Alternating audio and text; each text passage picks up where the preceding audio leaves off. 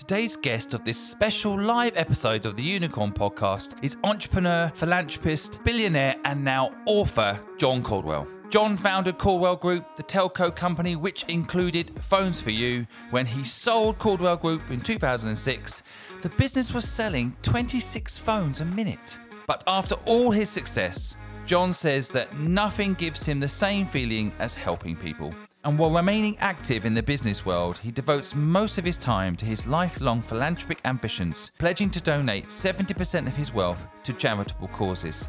Let's get into the podcast.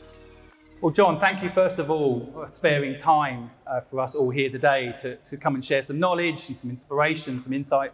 So, thank you first of all. I know how busy you are. Pleasure. So, look, why don't we start off? Um, I asked a lot of the audience uh, to give me things that they'd like to know from you. And what we'll do um, in a moment is we will go to the audience and ask you guys to ask questions. I always think that's the best way um, to find out what you guys would like to hear. Um, before we do that, I just there's a few things I wanted to, to, to talk to you about and, and know myself. Um, so, one of the things I was really interested, your, your journey of entrepreneurship seems so natural. Um, and you talk about it a lot about how you were an entrepreneur from a young age. And do you think entrepreneurs are born or bred? I think the answer to that is very simple. Everybody that's really good at what they do are born, and then they have to work like fury. The people that are not born with the skills can still advance and do very, very well, but you're never going to be a world champion 100 meter sprinter unless you're born to be so. And you're never going to be that champion unless you then work flat out to achieve the objective. So it's a combination of genetic luck and then sheer graft and hard work. But that shouldn't demo- demotivate anybody that might not have the full skills to, to you know, shoot the lights out because you can still be incredibly successful just by hard work and learning on the job, which is something I actually did for many, many years because I had no guidance. You, um, you talk about luck quite a lot, actually. It comes up quite frequently. Um, do you feel that you were lucky? Well, it always sounds, I think, a little bit false when I say most of my luck's probably been bad luck. And people say, well, how could you be successful if you've had bad luck? But the, the, the trick of entrepreneurship or anything in life is to take whatever bad luck you get, not let it batter you down, and to find a solution that turns the bad luck into good luck. Now, you can only do that if you've got your health. So, the luck that I had was that I was born very resilient with good health, and that is pure luck, you know, and so it's the luck of birth. But after that, you just do the best that you can to make the best of every situation and to uh, turn everything to your own advantage. Think, uh, yeah, luck, luck, is one of those things that you can hack, actually. Like you say, bad luck and good luck. Um, sometimes it's just a matter of perspective, isn't it? It is. A lot of people talk about, oh, I had bad luck. And my son was having that conversation with me the other day. I said, no, Jack, but you're not unlucky. These things happen to everybody. It's what you do with that bad luck that counts. You should never just put it down to bad luck. You've got to say, okay, this happened. This happened. What am I going to do to turn? And okay, may have been bad luck, but that's a loser mentality because if you have bad luck and you just say, I'm unlucky, you're going to be unlucky for the rest of your life. You have to combat and find ways through.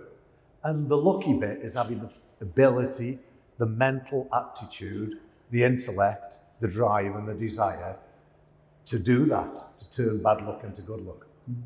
There's a saying out there um, the harder you work, the luckier you get. I actually really worry about this saying because it could drive a lot of people into the ground thinking hard work alone will make you lucky. I personally think the more risk you take, the luckier you get. Do you think that's true? Oh, I'm not a great risk taker, although that might seem strange if people see my life. Um, but, you know, everything I do is to balance risk against return. So I take risk, but if I take a risk of one unit, I expect it to return five units. So if you take a few of those risks and one or two go under, and the others prosper, you still win. And that's not really then down to taking risks. It's to do with a balanced attitude towards what you're doing. And I was very, very prudent in a lot of the things that I did when I built my business. But often prudence um, really pays dividends in the long run. Prudence with your balance sheet, prudence with the, the expansion of uh, fixed overheads, prudence all the way through. But not prudence to the extent that you're frightened to make a decision so that it thwarts your growth. That's the tricky balance, really.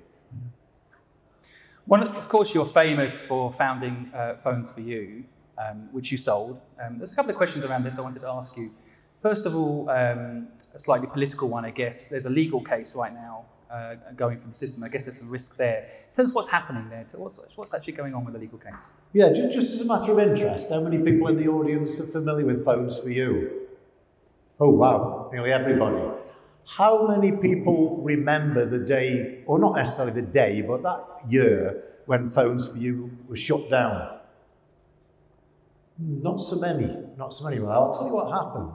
I sold the business in 2006. In 2014, the networks pulled out of Phones 4U in a period of 24 hours. Now, yes, they were selling mobile phones, but you couldn't really sell mobile phones unless you got an airtime contract to sell with it. That shut the business down, which was making at the time 120 million pounds a year. So it still prospered after my days. It didn't grow anymore, but it was a solid, high performing business with a great bunch of people, a, a really good chain of high street shops. And it closed within hours because it had no business to continue. Now, just for all of, I guess nearly all of you here are in business. If you had got a supplier, you got three suppliers, which Phones 4U had, and one pulled out six months before the end, one pulled out on the Saturday 24 hours before the end, leaving one supplier. What would you do as that one supplier? I'll tell you what you'd do. You'd say, right, I've now got control of Phones 4U. I can pay them as little commission as I want to pay, hoping that they still survive, or even setting the commission at a survival rate so that Phones 4U receive no more profit. The 120 million a year disappears, but they survive. And what happens to the incumbent uh, supplier, the network supplier, which in this case was EE, who were the last ones standing. EE make a fortune out of Phones You's um, terrible predicament. Well, he didn't do that. He pulled out the next day. And I went on television and throughout the media saying this was collusion. I did it for the whole day, 20 odd interviews. I think somewhat in a vain and naive hope that maybe the networks would get frightened that this collusion would come to uh, the law courts and that they would be in serious trouble and that they might reverse the decision. Anyway, they didn't. But the, for the last few weeks, this case of collusion has been in the courts. And I'm waiting with bated breath to see how it turns out because I hate the big guys doing a deal and I, of course I don't know this is the case yet, but logic tells me it is, doing a deal in a collusionary way that kills the smaller players. Uh, you know, it, it's, it's frightening, it's terrifying. Um, people are, can't do much about that, but it is also against the law. So we'll all see what happens on that. So it feels to me like you've sold the business, but you still very much feel like connected to that business. Well, yes, because you know it was a business. I, I founded the whole Caudwell group, which included Phones 4U. There was just me and one man. The expression is one man and a dog, isn't it? But I didn't have the dog, so it was just me. and I grew the business from one person to 12,000, from no turnover to 2.4 billion. And in the case of Phones 4U, we became the biggest retailer on the high street, the most successful in terms of airtime sold per, per store. And I put my whole life into it for 20 years. And so, yeah, I was, it was my baby. You know, I'd grown it. I knew so many of the employees. They were a great, great team of employees. And that day that uh, collapsed as a result of the network's action was a devastating day for me, even though it was eight years later. Mm. I think it's something not talked about enough, actually, because everyone I speak to who wants to be an entrepreneur talks about the journey of building a company and then selling it. I sold my company and within three weeks felt remorse. I sold literally my family. I, wasn't seeing people that I used to see every single day anymore. And so it's actually kind of a strange thing. I don't think that should be people's end goal. Uh, we should rewrite the narrative a bit around that. What do you think about that? Yeah, I, th- I think you know it's different for different. All people are different. Um, in my case, I never considered selling it ever. I thought I was there for life. But a, a, few things happened that changed my mind on that. One was I wanted to do more charity work, and I couldn't do it while I was running such a huge company. I wanted a bit more family time. Uh, but more importantly, I saw some real, real serious recessionary times coming up. And I was rather fearful that if I didn't sell then, I might have been in the business for the next 10 years, flogging myself to death as I always had done, and actually just trying to uh, hold shareholder value. So I think everybody has to have their own decision on what they want. Do they want financial security? And is a business just a short term means to an end? Or is your passion in it and you really enjoy it and you can see yourself doing it for life as long as you don't get competitive threats that threaten to kill you in the long term that you can't really fight against. If you were to start from zero now, today, I know you've got your 70th birthday coming up, and you've got a lot of energy still, uh, what would you do? Well, I'm not sure about the energy, to be honest, but uh, what I would do, I, I, don't know what item I would be in, but when I was in my 20s, I started a mail order business. And this is in my autobiography where I talk about when that mail order business failed as a result of Bell Belstaff motorcycle uh, clothing manufacturer cutting my supply. It really killed me off in my prime. And I felt at that time that that would have been the way that I was going to make my fortune in life. Uh, so the answer is I'd do something like that. But of course, we've moved on today, so we're now on, in the dot com world, which gives you even more phenomenal opportunities because once you get the right product, with the right skill, the right product, you can then market it all over the world with a very, very low cost business model. So I don't know what I'd be selling. It could be anything, but it would be a dot com product. You mentioned earlier there about almost monopolistic strategies where business, big businesses can squash small businesses. I think decentralization is really exciting. The movement of decentralization, where no one owns the currency, no one owns the social media platform, it's owned by the community, is really exciting. I don't know if you've delved much into the Web3 decentralization stuff at all. But no, I think you've just left me behind there. So. Yeah, it's, it's, a fascinating world. But uh, yeah, anybody listening, uh, I think I'm too old, old for whatever that no, means. No, no, no, not at all. I think it's uh, it's it's very new. Um, one of the things I, I, picked up doing all my research on you um, the last three days, I've had your voice on my ear non-stop, um, which has been amazing, by the way. And not only I just want to mention you've got a book coming out, which I can't wait for. When's it out?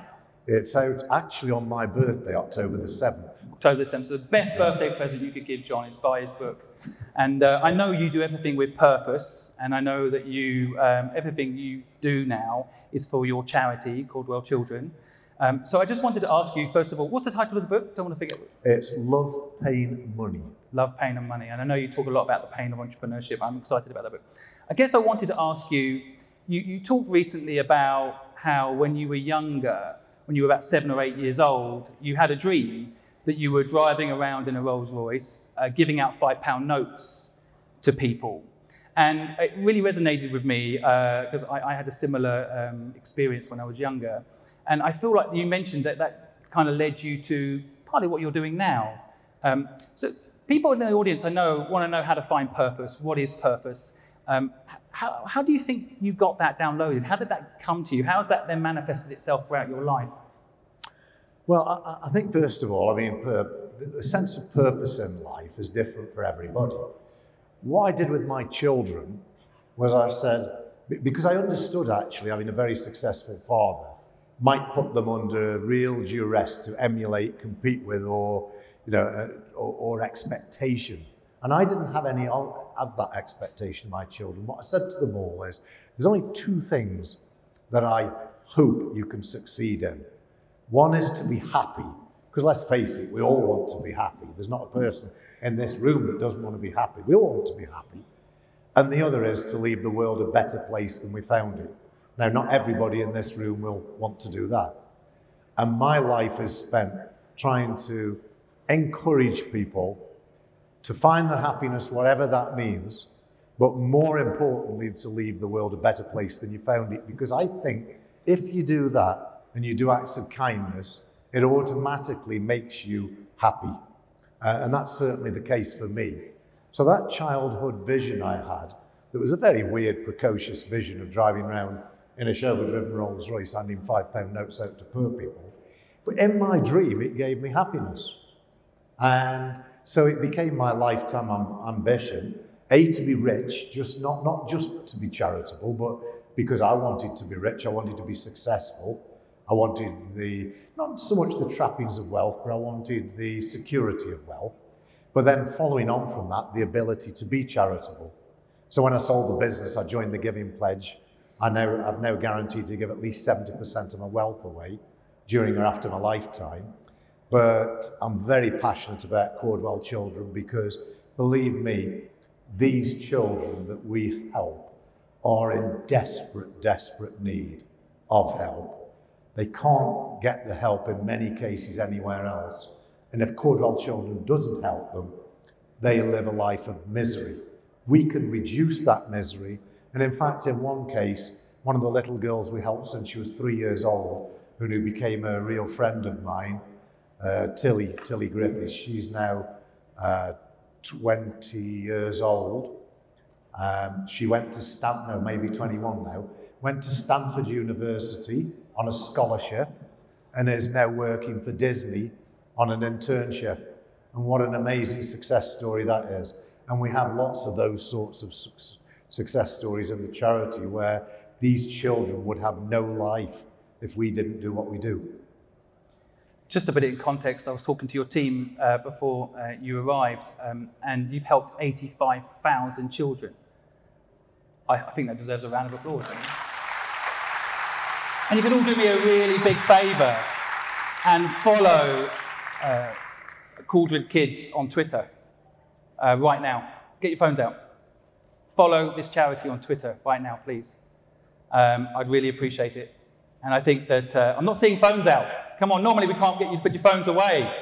Thank you. Please follow. It's, a, it's, it's really inspiring. If you go click on what they're doing and read, as I have done, um, I'm going to be honest, I didn't know much about the charity three days ago. Um, and when I read what you were doing, I think it deserves to be more famous. Uh, and frankly, uh, what you've already achieved is, is mind blowing. And so, you know, it's uh, you, you, can't really describe these people, the people that have got a disabled or ill child because you imagine any one of you, know, and I'm, I'm sure some of you have got ill, Ill children, unfortunately, but imagine having a very, very seriously ill child and you've got no money. And this applies to nearly everybody who has a seriously ill child because generally one or both parents have to finish work and they're living on state aid. And the child requires a lot more attention and financial help than a normally able bodied child. And these families live in a terrible, terrible situation. And they deserve every last bit of help that all of us in the UK can give. And of course, this is not just the UK, it's worldwide. It's the same problem worldwide. Mm. What, what I took when I looked at the content, because initially you think it's going to be depressing, you know, hearing these stories. In fact, it's inspirational.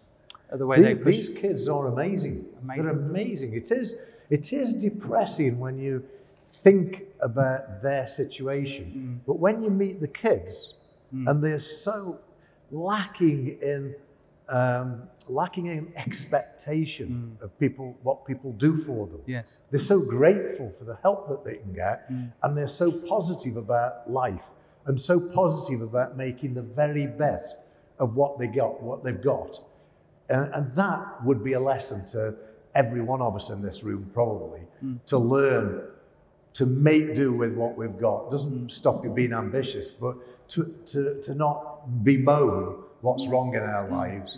Because believe you me, whatever's wrong in our lives is nothing compared to what's wrong in some of these children's lives. Totally.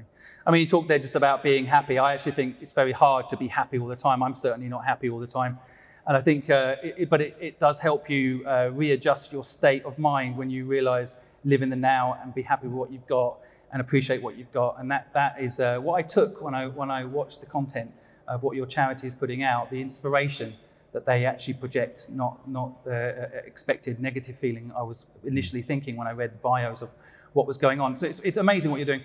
I, I wanted to talk a little bit about um, when I was asking the audience, when I come to the audience in a minute and ask some questions, I was asking the audience about, about what they'd like to know from you. It was always interesting to me. People hear you're a billionaire, and and um, you know, they, they, they, there's an assumption. And one of the things that someone said was, "I bet he's got a lot of skeletons in the closet." And so, have you got any skeletons in the closet that you want to declare today? Well, there's, there's always things that you are not proud of in life, and, um, and that's all in my autobiography. But, you know, when I, when I was six or seven, I got curly ginger hair, freckles, and I was bullied a lot. Everywhere I went, I was bullied. And you learn from that that one of the best ways of not being bullied is be the bullier. And so I'm afraid I never lost being bullied. There was always somebody that wanted to have a go at me. But I did end up uh, being unkind to uh, people that I shouldn't have been. And I understand why, and I forgive myself for it, but, but I am ashamed of it because when I now look at and talk to people about kindness, and when I see people who are bullied, whether it's because of race or creed, whatever the reason somebody's bullied, and you see the misery it caused in that person's life, well, maybe I caused some of that misery during my growing up years, and uh, I wish I hadn't. That's very big of you to admit that. I think um, something for us to all reflect on. What, who could we say something nice to today, or, or say sorry to that we perhaps hurt by accident, even if we think it was their fault? I um, really uh, enjoyed um, you talking about uh, your, I guess, your belief that the best, the best of what you've got to do is ahead of you. So, what do you see in the future for yourself? What, what, what would you, you know, let's say 20 years from now, assuming we're all going to live forever now, thanks to the metaverse, um, what, what would you like to see happen in the world in the next 20 years? Well, that's, that's a deep question, isn't it? Because we have so many challenges in the world. I mean, clearly, the number one thing I'd like to see is the climate crisis solved. And I think we're one hell of a long way off the trajectory that is going to do that. So I really, really fear for our children and grandchildren in the future. And that's probably my number one thing. Numbers, number two is that uh, the Ukraine managed to defeat, or not defeat Putin, but managed to repel Putin and reclaim their territories and are able to carry on with their dem- democratic lives. Number three is not what I'd like to see happen. It's a great fear of mine that the Chinese invade Taiwan, and we've got Putin, Ukraine, China, Taiwan, and the world becomes immensely destabilized. So I suppose really what I'd like to see it's back to kindness, kindness, and a democratic society where people are treated in the in the correct way. I, yeah, well, I definitely. Three good to do list items there, I think. Um, why have you not gotten to politics yourself? I, I know it's public knowledge that you've donated to the Conservative Party in the past. It's public knowledge that you've criticised Boris Johnson recently. But why, why have you, you personally not got uh, more heavily involved in the political side? Yeah, a lot of people ask me that question. Um, I'm not original. be, because I, I think I could make a difference to Britain. I think I could do a lot of things that were productive to grow Britain's GDP and to make Britain more prosperous so that the poorer members of society could, could enjoy a much better lifestyle, a society where they get better healthcare and better education, but without just trying to tax the rich, which clearly won't work because the rich will go off to other climes. So we, we can't do that. We have to grow GDP in order to better society. So that, that is something that I really think that I could do. I, have I've prospected uh, the Conservative Party mainly through Boris Johnson with something that I called, called Caudwell Pandemic Recovery, a way of growing Britain's GDP and helping solve cri- uh, climate crisis at the same time over the next 10 to 15 years. But, you know, the trouble is politicians think four years ahead. Unfortunately, now the Conservative Party are only thinking two years ahead. And even more unfortunately, the leadership contest, they're thinking four weeks ahead. Well, what good is that to anybody? You know, we need vision. We need long term vision of how we create a great, great Britain not just an okay Great Britain. And that has to be fairness, it has to be prosperity, it has to be GDP growth, but above all, it has to be protecting the environment. So the question was why, why not? Well, I think that politics corrupts. I think if you become a politician, you're not free to say what you believe the truth is, what you believe the situation is, because you've got one eye on pleasing your party, one eye on pleasing the electorate, and both eyes on winning the next election. And uh, I feel that my beliefs would end up being uh, watered down, prejudiced, and I wouldn't be genuine to myself. It worries me, this conversation, because it, it, it uh, makes me worry for democracy a little bit because I actually looked at becoming London mayor, and uh, and then when I got an advisor in to help me, they said, Simon, the first thing you have to do is lie to get elected. You need 51% of the electorate to vote for you. So whatever you believe, let's just keep that quiet and let's say these things because these are the hot points. So how can we fix that? Surely we can't just leave that alone because the politicians sadly control a lot of what happens right now uh, with this country. Yeah. Well, there's no ideal world, is there, unfortunately? And I think you know, capitalism isn't perfect. Uh, UK and American politics and Western politics isn't perfect. But if you compare that to China or Russia, I think it's a long way towards perfection. Uh, but we're always going to have dishonest politicians who lie the way to the top. Fortunately, democracy stops them doing any great amount of damage. But can we actually absolutely trust them? Well, very few, I'm afraid. Who's with me? Vote John. Let's get that going on social media. Vote John! I reckon That's this, three. we Three. just did we just announce that you're running a new party and launching a new party? Did we just get a scoop there? You're going to launch a new party? I think so. I think the media can spin it that way, can't you, media? Can't you? But uh, I think I think we need uh, some honesty around politics, and I think we need a new party. And uh, you know, this was not approved by your PR team at all. These questions, so I won't put you on the spot anymore. But thank you so much for uh, giving us your honest opinion, as you always do, John. I appreciate it. Now, look, um, why don't we get to the audience uh, and ask some questions? So let's get the mic out there, if, if we can, please. Uh, and just while we're waiting for the mic to hit. Um, There's one behind you there. okay, Gentleman yeah. over who- there Who's got a mic? If you got a mic, Hi, John, Chris Gunn. Just like to say thanks for the Caudwell children doing some fantastic work. Um, what are your plans for the planet or helping the planet? Myself being a massive ocean advocate. Yeah, well, I wish I'd got the absolute answer to that, and of course I haven't, but it, it's clear that uh, it, there's a number of issues.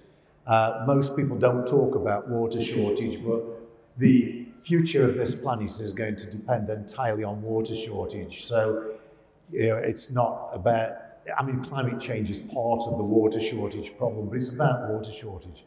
We have to get to renewable energy as fast as we possibly can. But I fear that that won't be enough. Um, I think if I told you my plan, you'd probably think I was a crackpot. You might think that anyway. But I see from all of the reading that I've done over the last 20 years I see a really catastrophic situation building for the planet because people don't talk about water, but the water table is falling all over the world. We've been using water aquifers for the last 40 years that have taken hundreds of millions of years to fill up, and 80% of those water aquifers now are empty. The draw on water is ferocious, and, the, and that is a real crisis point. Now, at the same time, because of this, arable farmland is diminishing and at, to the tune of hundreds of millions of acres per year.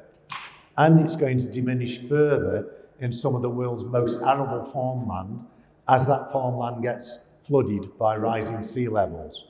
So we do have some really huge challenges ahead. Let me just take you forward to my vision that if we can save this planet and we look 30, 40 years ahead, and the rising sea level is threatening so much of our society, my vision, and I do think we should do this, as, as crazy as you're going to think it sounds, is that we should move to renewable energy at a ferocious rate, not 2050, that's, that's lunacy. We don't have the next 30 years. We don't have that. We need to move towards renewable energy in the next five years. An absolute phenomenal, phenomenal growth and investment.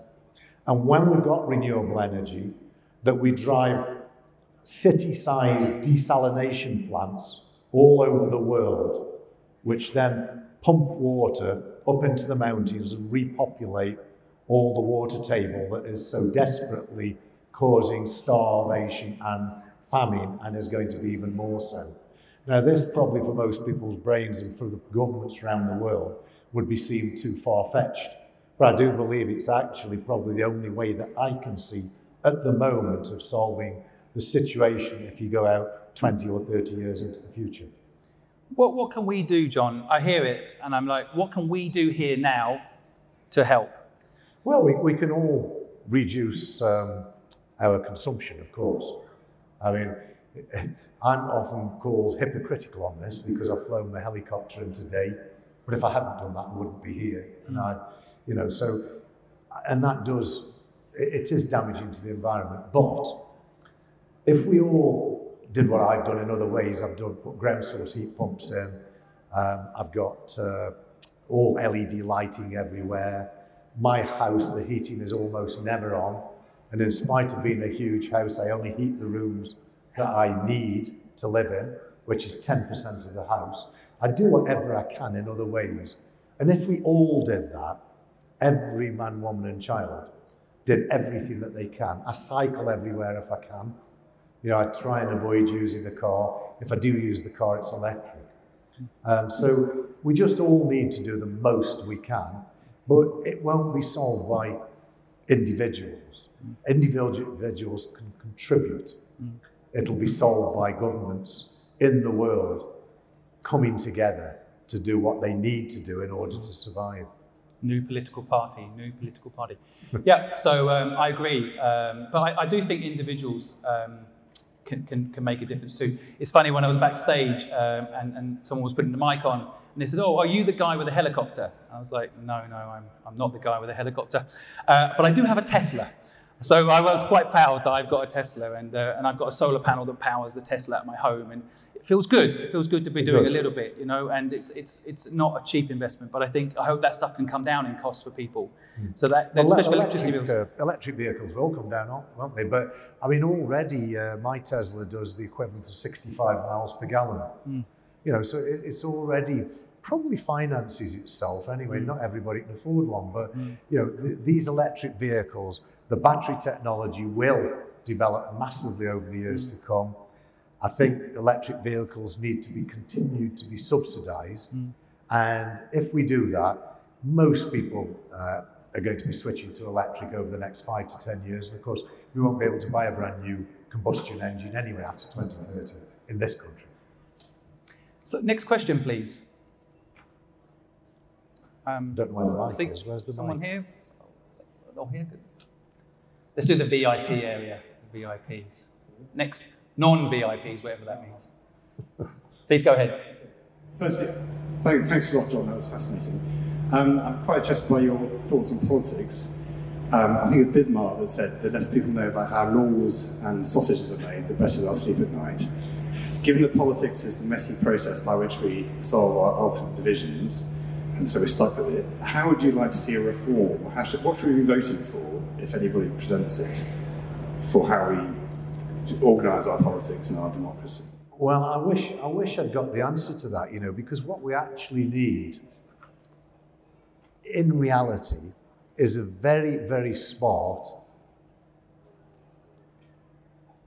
man, a very, very smart leader of the country who has got complete autonomy and autocracy and who is, who is benevolent. It doesn't really exist, does it? But that is what we need because we need somebody who's brave enough and smart enough to take the right decisions without worrying about being voted in next time. And I don't have an answer to it because the, the very nature of democracy allows us to get rid of a party that we don't like and don't want, and that keeps democracy in place.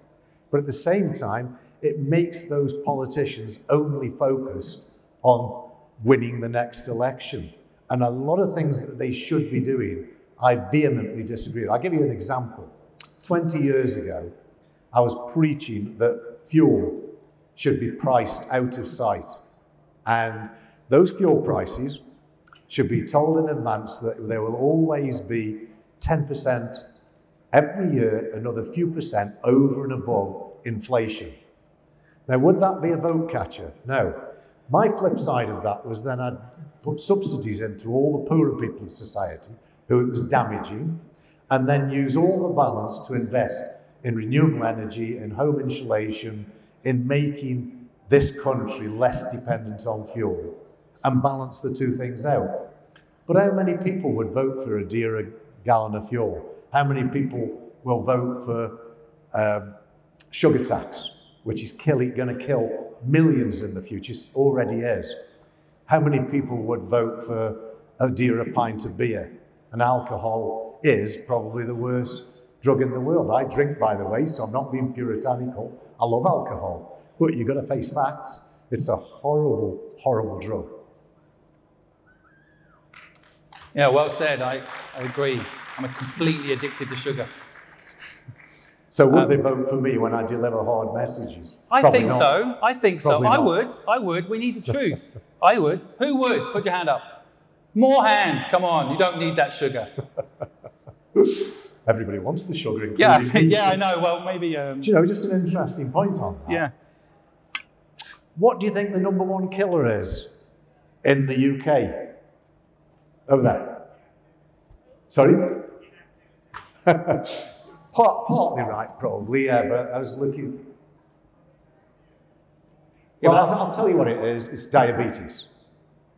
And what causes diabetes? Sugar. And our diets are laden with sugar from the moment we get up in the morning to the moment we go to bed at night. I'm going to keep this question short because I don't want to be preaching to you or bore you, but did you know, for instance, tell me how many people realize that a glass of orange juice in the morning is almost as bad, almost as bad as a glass of full fat Coke, which delivers you 11 teaspoons full of sugar? Few, not many, not many. Throw the orange juice away. Throw it away. It's deadly.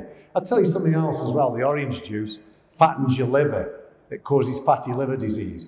But just one final point on this, and, and this is what all the doctors and scientists say in both America and the UK and parts of Europe, and that is that in 15 years' time, our entire national health budget will go solely on the treatment of diabetes. What a terrifying thought. Sugar is dreadful. And it's not the sugar that you think it is, it's embedded sugar in 95% of supermarket shelf items.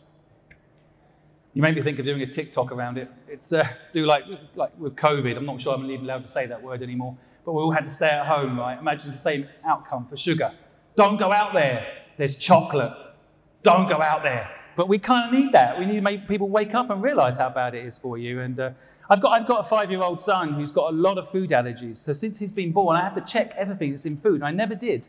And it is shocking what's in some of the food that people are just grabbing and eating. Hmm. Shocking.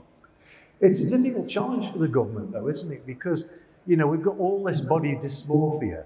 We've got all these young girls, especially, who suffer from bulimia and anorexia, and all as a result of thinking that they need to be stick thin. And that then causes a counter reaction in the other direction where fat is acceptable and good. But it's not a good message to give out because a lot of those people that are overweight are going to be suffering from the consequences of diabetes in years to come and put a colossal strain on the health service. And we are moving towards being an incredibly unhealthy society in the years to come. I agree. So, um, There's a lady we, here we, I'm, I'm being to told we're almost out of time, so um, I'm going to wrap up. Uh, actually, um, you're you're the boss, by the way. If you want to carry on, we can carry on. Well, I'll take that lady's Yep. question because she's really keen to tell us. yeah, something. sure. Go ahead. Yeah, please. Have we got a mic there?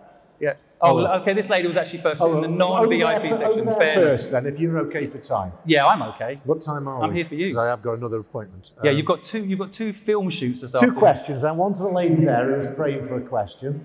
Have we got the microphone? Oh, here. Okay. if, like most of us, you're not making necessarily a lot of money, but you want to do charitable things and it costs a lot in expenses and in your time, how can you do more charitable acts even though at the moment you don't currently have a lot necessarily of money? Would you try and make more and then do charitable things, do it simultaneously, or what would you do if you were made, for example? Yeah, that, that's a very good question, and I think it depends where you are in your life and your aspirations. In my case, I'd got really big aspirations, and I was so focused on growing my business that I neglected my charitable instincts that went back to when I was a kid. So I didn't really do anything very much until I was over 40 years old, and then the fire lit within me. So you know, the, what I say to people, if you've got a very demanding business and a very, very ambitious growth plan, put every last effort into that because charitable needs will still be there in 10 years' time. Make a load of money and then really try and help change society. But that doesn't stop all of us along the way, at least doing a little bit. And it's for each person to decide where the priorities are, whether they want to do a lot more and have a poorer, a poorer standard of living or, or not be so ambitious or be massively ambitious. But sooner or later, everybody really needs to give because there are so many needy people out there that need help. But well, well done you. Thank you. I hope you found today's podcast both inspiring and useful.